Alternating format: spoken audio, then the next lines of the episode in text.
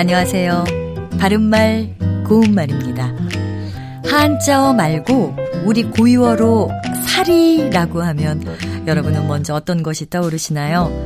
아마 냉면 사리나 음력 보름과 금음 사이인 사리를 생각하지 않을까 싶습니다.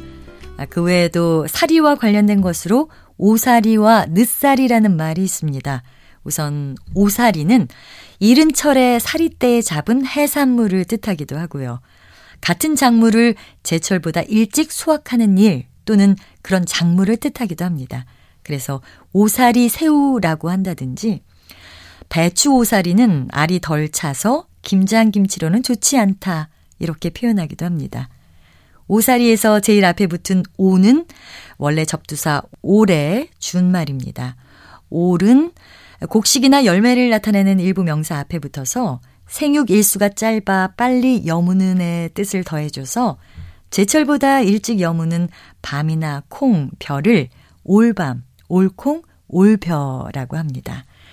또 접두사 올은 몇몇 동사 앞에 붙어서 빨리의 뜻을 더해주는데요. 이와 관련된 것으로는 올되다가 있습니다.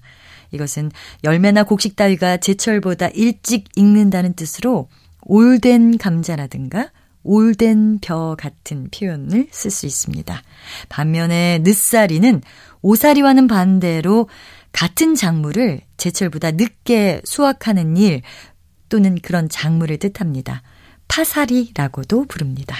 바른말 고운말 아나운서 변희영이었습니다.